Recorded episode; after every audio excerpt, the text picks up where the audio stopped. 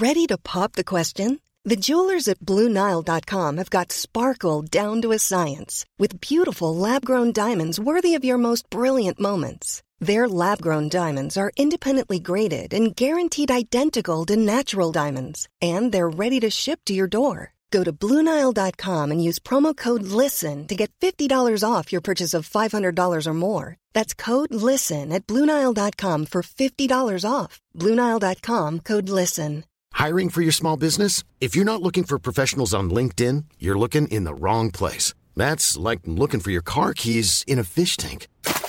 LinkedIn helps you hire professionals you can't find anywhere else, even those who aren't actively searching for a new job but might be open to the perfect role. In a given month, over 70% of LinkedIn users don't even visit other leading job sites. So start looking in the right place. With LinkedIn, you can hire professionals like a professional. Post your free job on linkedin.com slash people today.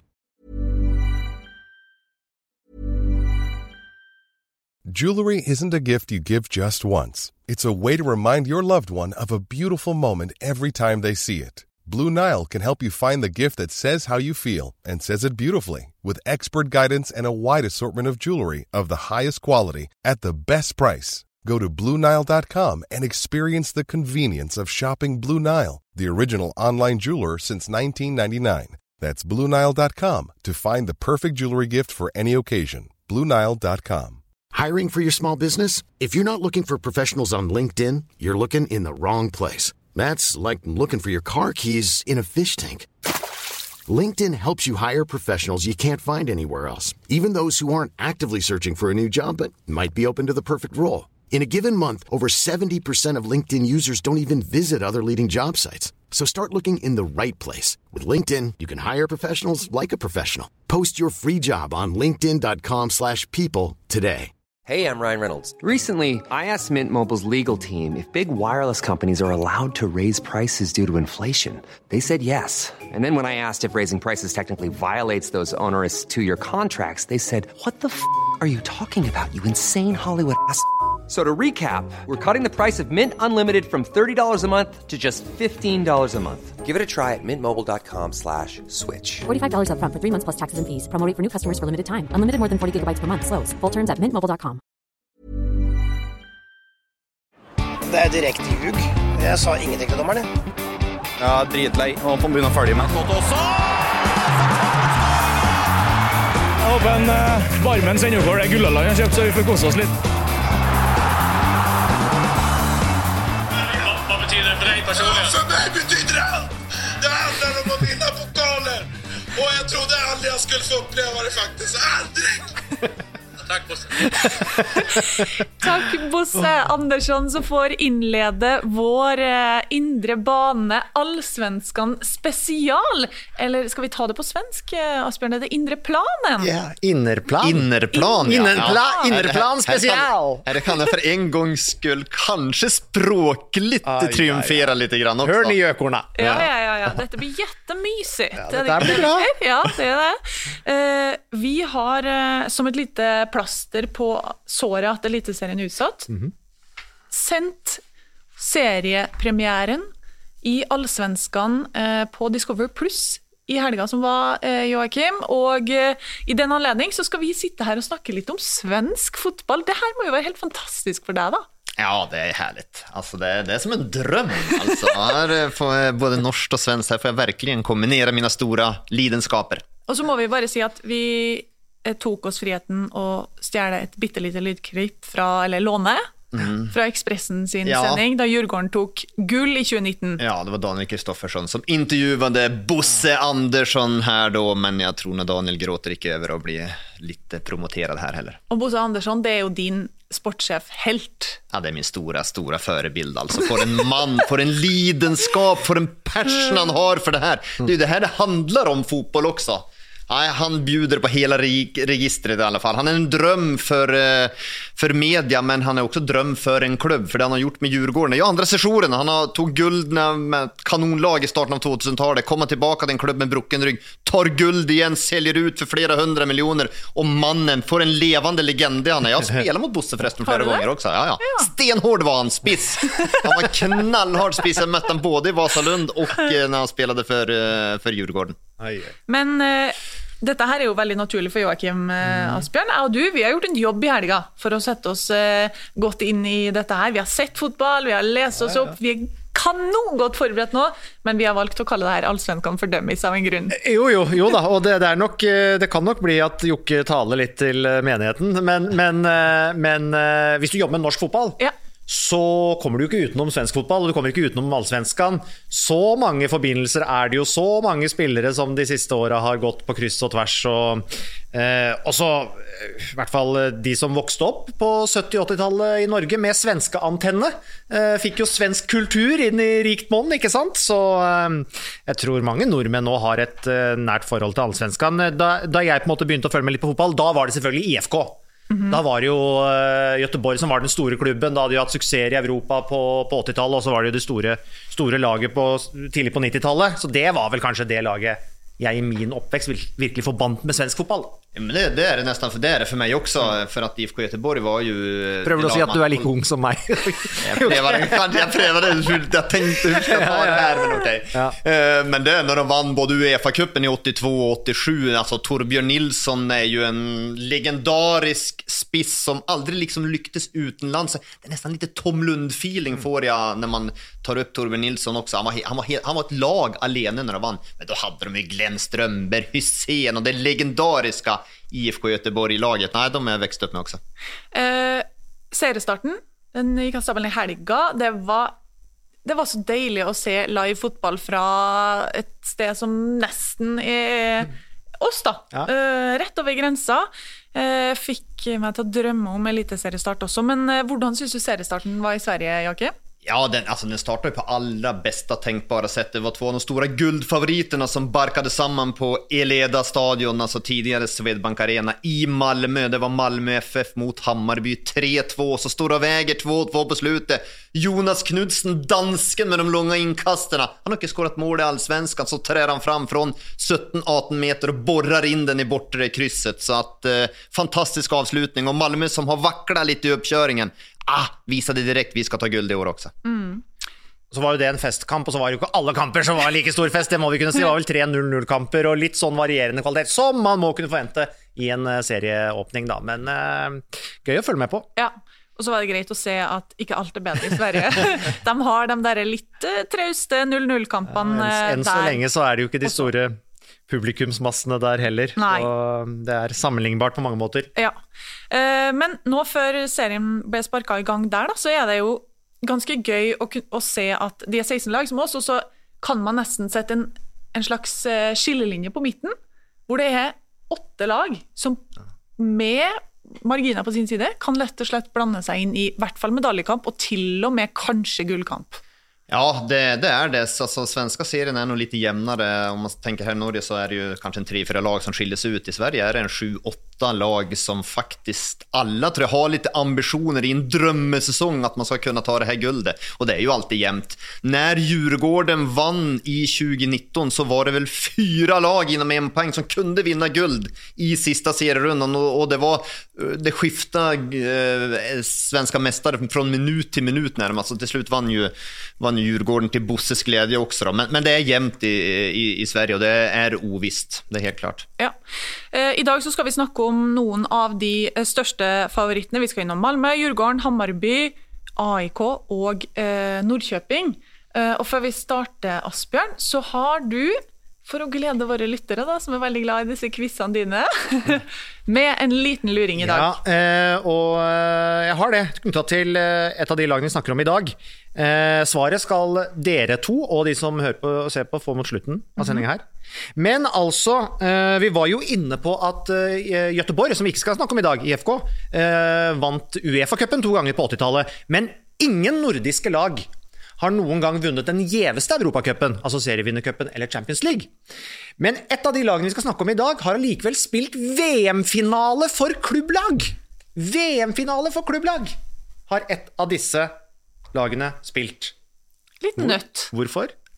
Ja, Det er nøtta man kan tenke på i løpet av episoden. Ikke google. Nå skal vi snakke om Malmö. Åh.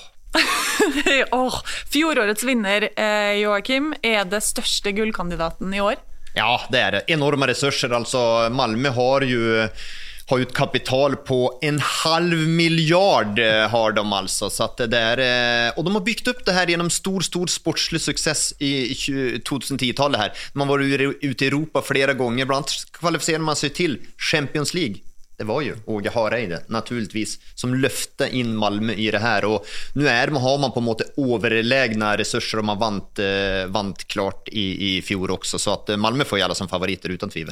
Og så er det jo hans eh, tidligere assistent, da, Jon Dahl Thomassen, som er trener der nå. Eh, nok en slags eh, Vi snakka om dette her med at det er mange linker på kryss og tvers av Norge og, og Sverige, Asbjørn, og det kommer vi til å komme tilbake til mange ganger. Ja, når vi- ja, ja, ja, det er liksom lett etter, og vi må finne de norske linkene til hver av disse, her, eh, hver av disse klubbene. Eh, akkurat når det gjelder Malmö, tror jeg ikke vi kommer utenom Åge Hareide. Men det som er en funny greie der, er jo at eh, Åge Hareide har jo vært trent i Sverige og hatt flere klubber. Men Åge Hareide ble også seriemester med Helsingborg, altså den store skånerivalen til eh, Malmö. Han er vel, han er i hvert fall, om ikke den eneste som har trent begge de to lagene i Allsvenskan, så er han i hvert fall den eneste som har tatt eh, seriegull. Vunnet Allsvenskan med både Malmö og Helsingborg. Verst. Ja. I Helsingborg, hvor vi da for øvrig hadde den eneste norske toppskåreren, eneste norske skytterkongen Arild. Stavrum. Arild Stavrum i sin Ja, tid. men Helsingborg, ja, nå skal vi ikke prate for mye Nei, om de har rykka Det Ja, de har rykket ned. Det har vært mange norske spillere. Ja. Eh, åpna da med seier eh, mot Hammarby, som du var inne på, eh, Joakim. Men hva slags lag er Malmö? Alltså Malmö med eh, den godaste eh, Dahl Thomasen spelar en 4-2-3-1 formation och man har en ganska god blandning. Man har en del unga spelare, man har kanske Sveriges största talang. Det förväntas att de ska gå ut nu för en 80-90 miljoner kronor. Stopperen Anel Amedodzic, uh, unggutten som man trodde skulle bli sålt i vinter men blev kvar lite längre. Atalanta leder an där och, uh, och, och får hämta han. Supertalang. Han styrer till trots för sin 21-åriga ålder så är det han som styrer den bakre, bakre firen. Sen på mittbanen har man allsvenskans bästa spelare och kanske en av de allra mest dominanta på hela 2000-talet, Anders Christiansen. Han var i Belgien en liten tur, lyckades inte. Hade ett enormt bud eh, om det var Arabemiraten eller noen klubb der, der det var snakk om han skulle få 35 miljoner i årslønn, nettolønn. Malmö sa nej, du blir her. Så viktig er Anders Kristiansen for det her laget. Og en liten fun fact på det er, når Malmö får straff, Jon Dahl Thomassen bestemmer ikke det. Anders Kristiansen bestemmer det, hvem som skal slå straff. Og nå ble det jo straff mot Hammarby. Vem var det som tog den? Jo, han tog fram den. Det är bättre att I skjuter, skjuter än det bommar. Det blir lite Rekdal här också. Så Christiansen är viktig. Sen har man Ola Toivonen, eh, en mångfaldig landslagsman, spelar flera VM med Sverige, var det proff, har kommit tillbaka till, eh, till Malmö. Och sen har man ju de här resurserna i Malmö. Man har lånat den här Antonio Kollak eh, från eh, Pauk Saloniki. Eh, och sen tog man en köpsoption och den köpsoptionen är på 25 miljoner kronor. Men på den nivået är Malmö. Man kan hämta, man hämtar serbisk kant bland annat också för eh, 10 miljoner. Så att Malmö har enorma resurser. Norskt inslag, selvfølgelig det. Jo Inge Berget. Han har en bra standing i Malmö, selvfølgelig. Det har noe med at han har skåra noen viktige mål i Champions League. Han har gjort det, men kanskje blir vi litt bortglemt her i Norge faktisk. Men Jo Inge Berget et aktet navn og respektert navn namn i allsvenskan Og han spiller jo då på det soleklart beste laget. Og det er en spiller som Jon Dahl Thomasen alltid setter opp. En hardt arbeidende Jo Inge Berget gull verdt for för det her, for det her laget. Se når man prater om Malmö FF, det är omöjligt att inte komma inom Zlatan Ibrahimovic, Malmös stora son. Mannen som gick för 82 miljoner i sin tid till Ajax. Eh, sen har det varit lite diskussioner nu när han har varit köpt sig in i Hammarby och blivit lite frustration där också. Men Zlatan Ibrahimovic och Malmö, ja, det blir någonting alltid för mig. Men eh, Malmö FF, ja, de är de eh, stora favoriterna till trots för eh, att man haft en dårlig försäsong. Snakka seg varm nå. Ja da, det, det er jo bare starten. Dette er bare starten. Fra Malmö til et lag som eh, også er på eh, jakt etter gull, da, Djurgården. Ett av tre Stockholmslag, eh, Asbjørn, som gjør at fotballen i Stockholm og de kampene der, de er jo så kule å se på. Ja, og i hvert fall når vi får publikum, ja. tilbake, da. Men herlighet, det har jo virkelig bygd seg opp. Og det har jo ikke skal være ærlig, det har ikke alltid vært sånn i Stockholm mellom de klubbene. Eller det har ikke alltid vært den der fulle fyringa på tribunene og voldsomme til, eh, tilstrømming av publikum. Uh, så, men nå de siste årene har det jo vært fantastisk, og det er jo på måte, mange måter en modell. Ikke alle ved side ved det, ikke, ikke alt som skjer rundt det, men, men publikumsoppslutningen uh, og interessen og, og, og liksom fandommen der er jo noe vi må strekke oss etter i norsk fotball også. Da trenger man jo de her eh, lokaloppgjørene. Var vel som AIK-legenden Lennart, Lennart, Johansson, altså tidligere Uefa-presidenten, sa ikke sant? om Stockholmsrivalene. Med skal de ha, men stryk skal de ha! Altså, du, jo, du vil jo ha de i Allsvenskan, alle de tre lagene her. Og så gjelder det jo å vinne de interne oppgjørene. Litt som når Vålerenga-fansen opplever at Lillestrøm rykker ned tar seg ett år i Obos, så vil man ha de tilbake. Ja, ja, ja. Og vil ha de kampene, selvfølgelig, de som betyr så mye. Selvfølgelig. Ja, det, er, det er jo enormt, altså, derbyen. Og, og, den største hatkampen av dem alle, det er nok AIK og Djurgården. Mm. Det är ju Djurgården som spelar på Tele2 Arena, ny, ganska ny arena. De deler den faktiskt med, med Hammarby. Det är samma, de har, det är ju, tar ju 30 000 där. Det er jo Djurgården som i 2019 vant overraskende, vil jeg si, guld. Det var som Bosse Andersson sa tidligere i denne intervjuen også. Jeg har sagt til grabbarna, vi er ikke det beste laget, men vi står sammen og vinner enda. Så var det vel også. Og Djurgårdens store store styrke denne sesongen det er at de har dobbeltdekning på hver eneste position. Det er ingen faktisk som har så bred tropp och jämn kvalitet i troppen som Djurgården. Jag tycker ändå lite grann att man saknar de här stora, stora stjärnorna. Jag vet att flera svenska journalister har tippat Djurgården som, som seriemästare. Ja, blant annet han Daniel Kristoffersen, som du syns er veldig flink, som jobber i eh, Ekspressen. Ja, han er ju... Han tipper Djurgården som seriemester. Ja, og han, ingen følger jo svensk fotball så tett som han og ingen er ju så är det en stille season-nyhet så vet ikke klubbarna om det selv, men han vet om det. Han, han vet alt. Der, Ja, han har tippat Djurgården og Djurgården har sett bra ut. Förlorade riktignok cupsemifinalen mot Hammarby, men var klart best spelmässigt.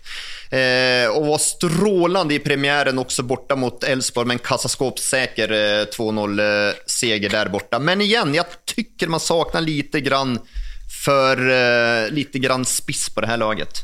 Det är ju tränarduo som tränar dem. Kim Bergstrand och Thomas Lagerlöf. Thomas Lagerlöf, han har varit i Lyn han, och spilt. Uh, han har vært i Lyn. Uh, vi fikk jo en norsk Djurgården-scoring av, av, det praktfulle slaget. Ja, den var fin. Med Vitri, som jo er en av uh, Altså, som vi virkelig må ha tatt steg, og som kanskje har forsvunnet litt under radaren for mange i Norge etter at han forsvant fra Ranheim. gikk ikke til Rosenborg, som kanskje ville vært den naturlige. Havna i Stockholm og er jo i ferd med å skape seg en kjempekarriere. Han er en av de mest respekterade höjrebäckarna. Det var jo snakk om at han skulle ut for en 25 miljoner til Nederland straks før sesongen, men det ble ingenting. Men man forventer at han skal gå til sommaren. Erstatteren ja den har man hentet allerede. Ja. Fra Grorud, norsk Obosliga, Leo Kornik har vært glimrende på i oppkjøringen her. Jeg er ganske sikker at når Norrvitter forsvinner, da er det Kornik som kommer in også. så Djurgården har vært god på scouting. Men det som er morsomt med Bergstrand og Lagerlöf som er trener her, at bägge har ju spelat i, alltså Lagerlöf är en AIK-legend och Bergstrand har ju också varit i motståndarklubbarna Hammarby och runt eh, Djurgården och så er de nu tränarduo för, de här också. Men när man vinner guld, ja då tror jag det mesta blir förlåtet och det gjorde de ju i 2019 här också. Vi har jo hatt norske trenere i, i Djurgården også. Per-Mathias Høgmo vil jo noen uh, huske. Han fikk jo en oppsving der da han var der en kort periode og gikk derfra til å bli norsk landslagssjef. Tidlig på 80-tallet Arve Mukkelbost!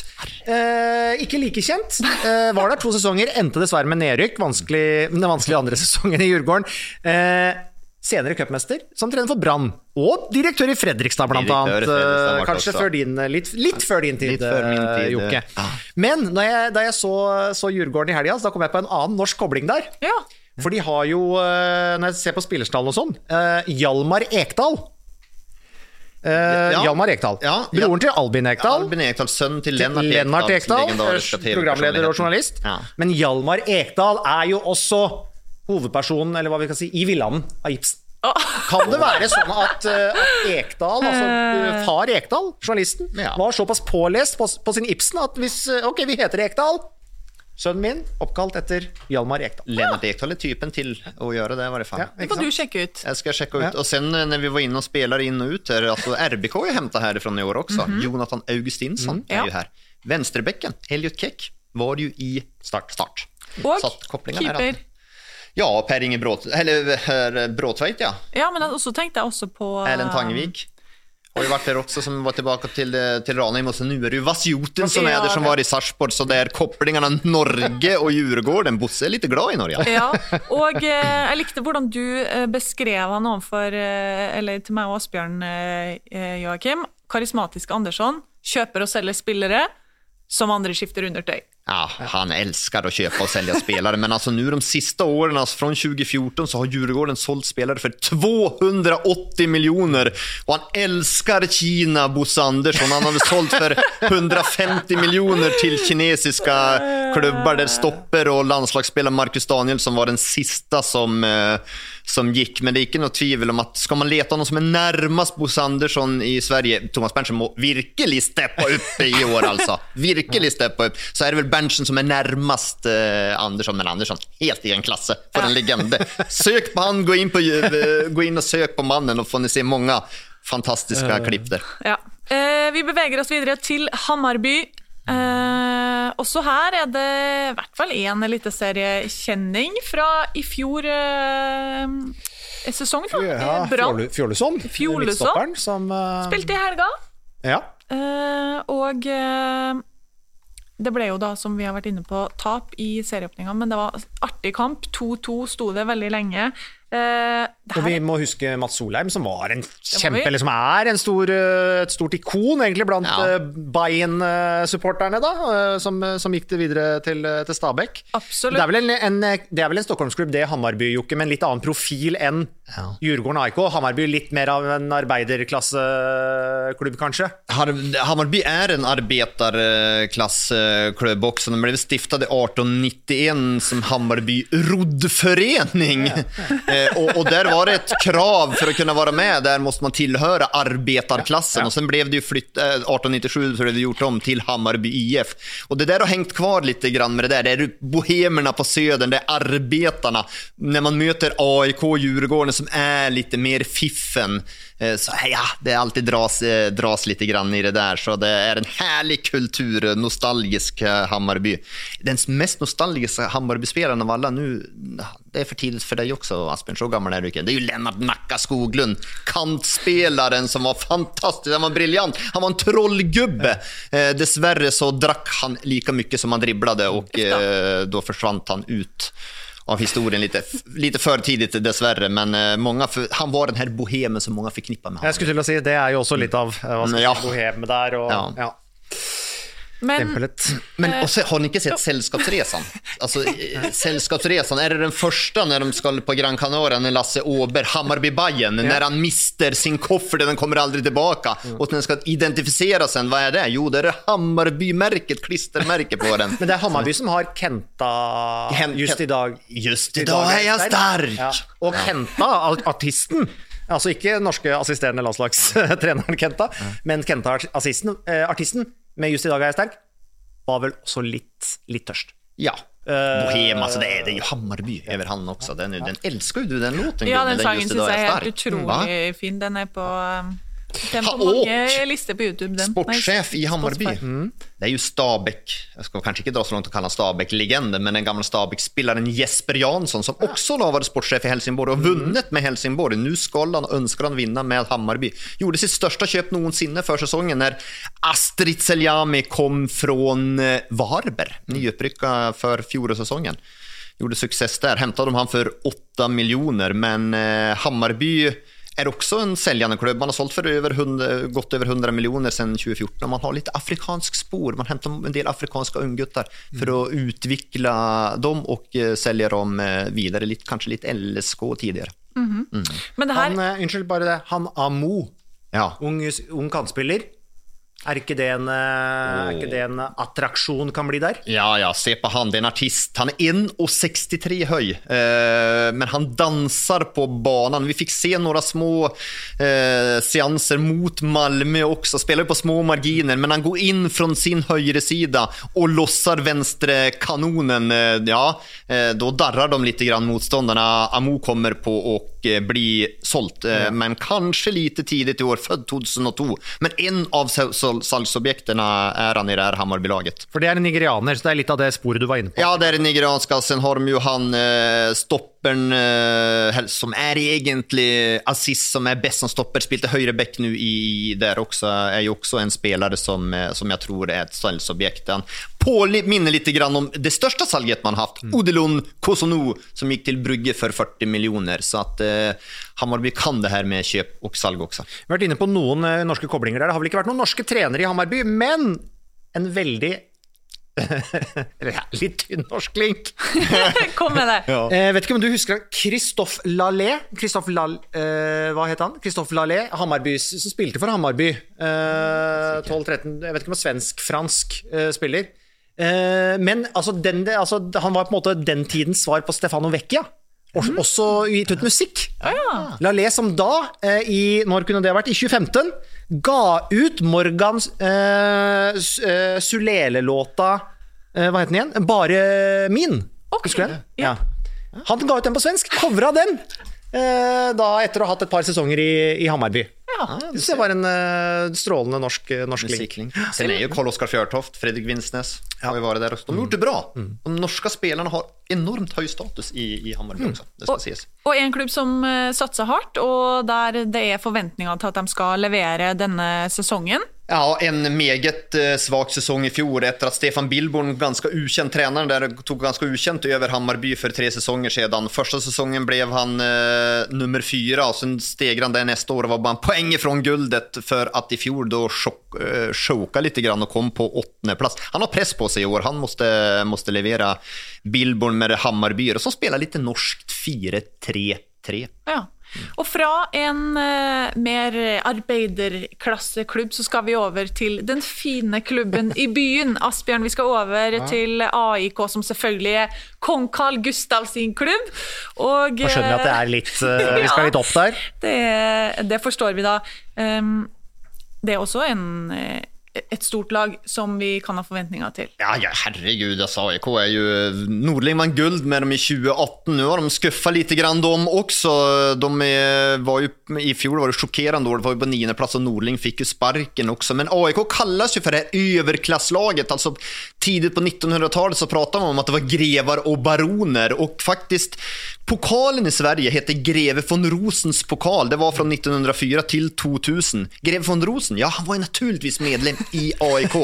Pokalen efter det, det er den ikoniske Lennart Johansson-pokal. Du var innom han tidligere. AIK-er. Ja, tidligere Uefa-presidenten, AIK-are, eh, dog for noen år siden. Fikk jo, om man skal si da, en fantastisk eh, sista tid når han satt på eh, i Kalmar og så AIK med 2018 med bland annat Tarek gråtende gråtande ta guldet och Heno Goitom kommer upp med pokalen till Lennart Johansson på, eh, på tribunen. Historiska bilder och, och man ser för Lennart vad det betyder. Han hade AIK långt, långt in i, i, i hjärtat och, och själ, Lennart Johansson.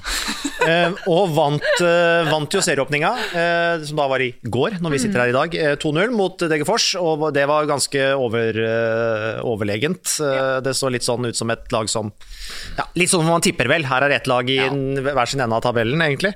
Eh, Så det var, eh, det var solid av AIK. Men jeg så jo at de var tippa i snitt som nummer sju. Ja, de Så det er litt, eh, Det- det- litt usikkerhet der, tydeligvis, hos de svenske ekspertene. ja, och det är ju för det de leverade i fjol också. Så får man tänka på att man har två spelare som kommer på starta för Sverige när Sverige ska spela EM. I startelvan i Sverige alltså. Mikael Lustig, högerbecken med Rosenborg tidigare. Och Sebastian Larsson, eh, centrala mittbanespelaren med en eh, högre fot som få andra har. Eh, och det är europeisk toppklass av den också. Men man har ganska, men man är lite osäker framover i banan. Så är det, men vem ska skåra målen? Man har Heino Goitom, han är livsviktig för laget, men det er nok kanske mer, lika mycket utanför planen som på planen. Man har Stefanelli, nu såg jag han spela mittbane i, igår, Radulovic. Så jag tror man er litt usikker var man står. Har man god nok angrepsspel? Og så har jo Kjetil Rekdal vært og forsynt seg her nå da, de siste dagene. Ja, ja, visst har han det. Henta en gammel kjenning i Rasmus eh, Lindqvist. Ja, der var det vel litt Der falt vel brikkene litt sånn på plass for HamKam, fordi Lindqvist eh, har norsk fru skulle bo i Norge. Var det ikke det som var, eh, var greia? Så har HamKam har fulgt med i timen der, for det er jo en spiller som eh, mange burde vært eh, Ja, han interessert i, vel? Ja, Eller? da, jo, da, han, han, han hadde en lang skade, kommet tilbake og nå ikke fått være videre i AIK. Men, men det er mange klubber i Norge som har litt lavere status og rang enn hva enn hva AIK har her. Men eh, det har jo vært mye Norge-koblinger her i AIK. Torkel Nose vant gull i 2018, eh, har man jo haft også. Så Celso Borges var jo også en Fredrikstad-koblinger nesten med AIK her, var jo også i, i AIK en periode. Men som sagt, du sa det innan, kung Carl Gustav var hedersmedlem. Og det samme er vel prins Daniel som er gift med Victoria også, så de leker ikke AIK, altså. Men, Her er det fiffen. Men når vi snakker om Tariq, vi snakker om tidligere norske spillere i AIK, det er jo én vi ikke kan glemme. Mannen som kanskje hetest i hele Nöjes- og kultur-Norge Ja, ja, dagen. ja. Bernt Hulsker, levende legende. Han har jo vært i AIK, naturligvis. Han må jo, vi- han må han. Ja. Tenkte det. Halvannen sesong i AIK under Rikard Under Norling den gangen. Norling, Ja. naturligvis. Jeg tror, ja, det har jeg for alltid, jeg elsker når jeg sitter med Bernt i studiet og hører noen AIK-historier der. Han det jo Bernt var jo som klippte skuren for å spille i AIK. Altså, ja, Spille för Black. Army der, klakken. Altså, den er jo knallhård. Det er jo ingen lek å spille AIK, man leker ikke der altså. De supporterne er helt fantastiske, men man bør levera.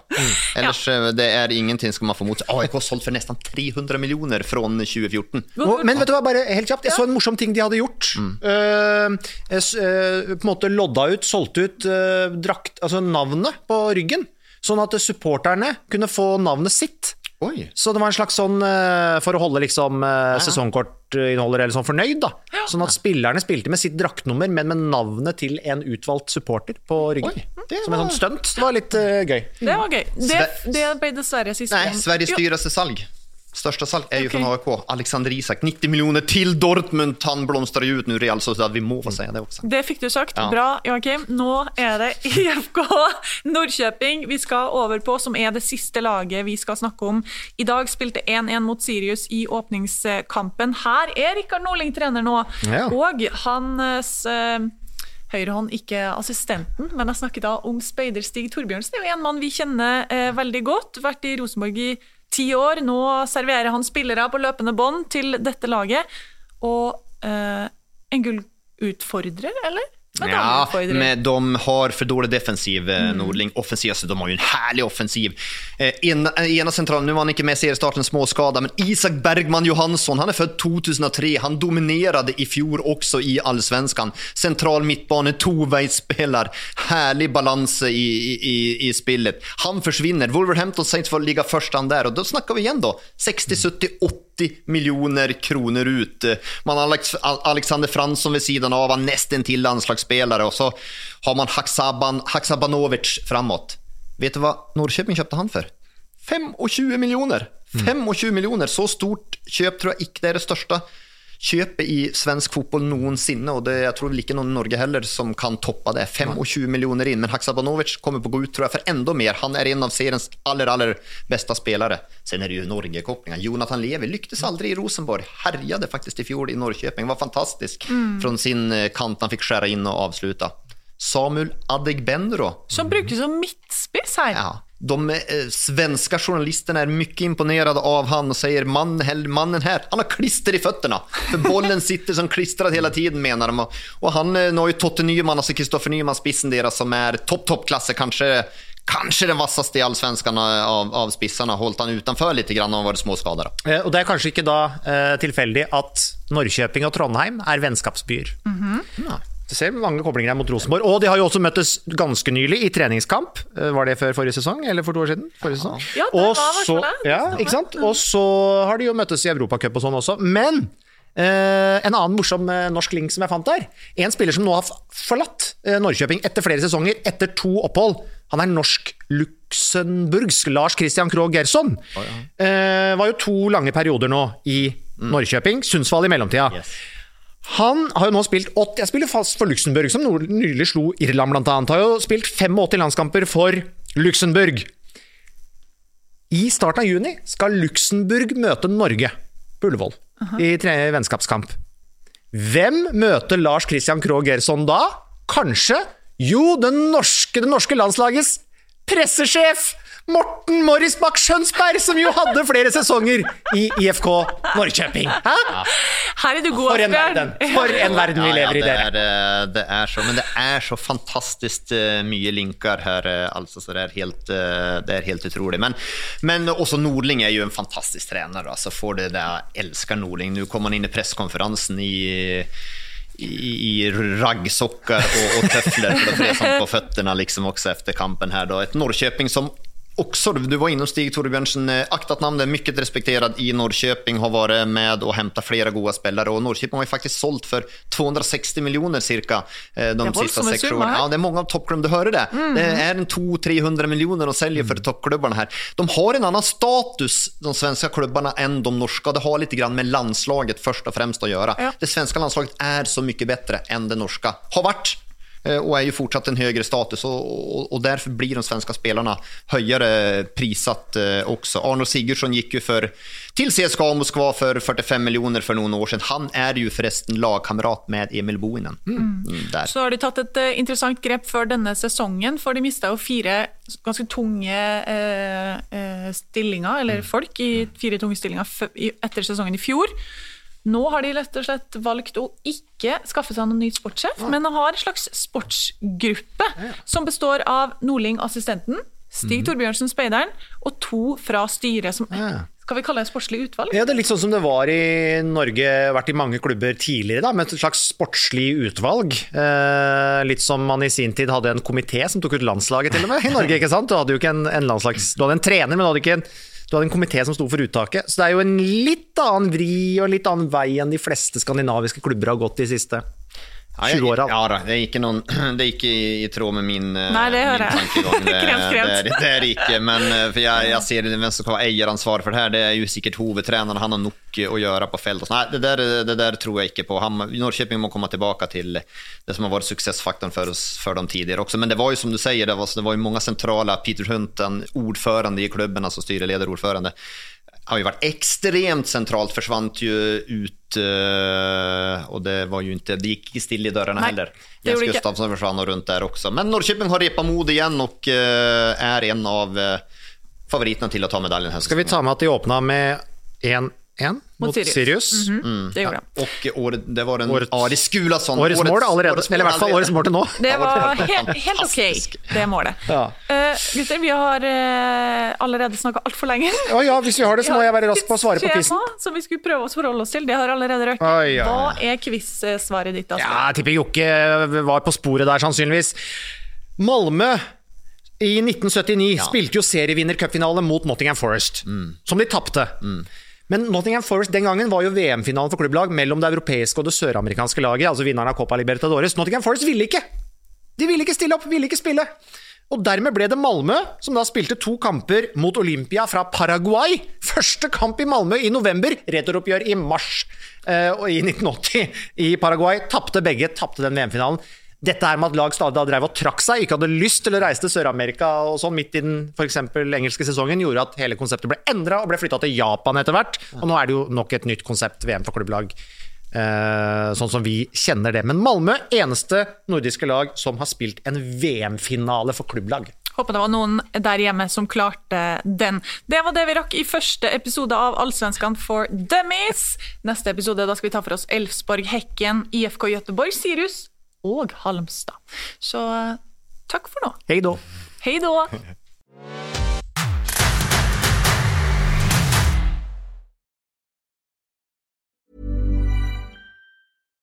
Hi, I'm Daniel, founder of Pretty Litter. Cats and cat owners deserve better than any old fashioned litter. That's why I teamed up with scientists and veterinarians to create Pretty Litter. Its innovative crystal formula has superior odor control and weighs up to 80% less than clay litter.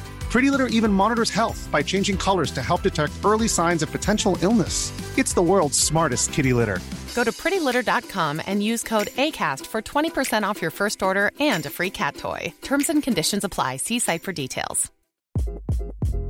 Hi, this is Craig Robinson from Ways to Win, and support for this podcast comes from Invesco QQQ, the official ETF of the NCAA. The future isn't scary, not realizing its potential, however, could be. Just like on the recruiting trail, I've seen potential come in many forms as a coach. Learn more at Invesco.com slash QQQ. Let's rethink possibility. Investco Distributors, Inc.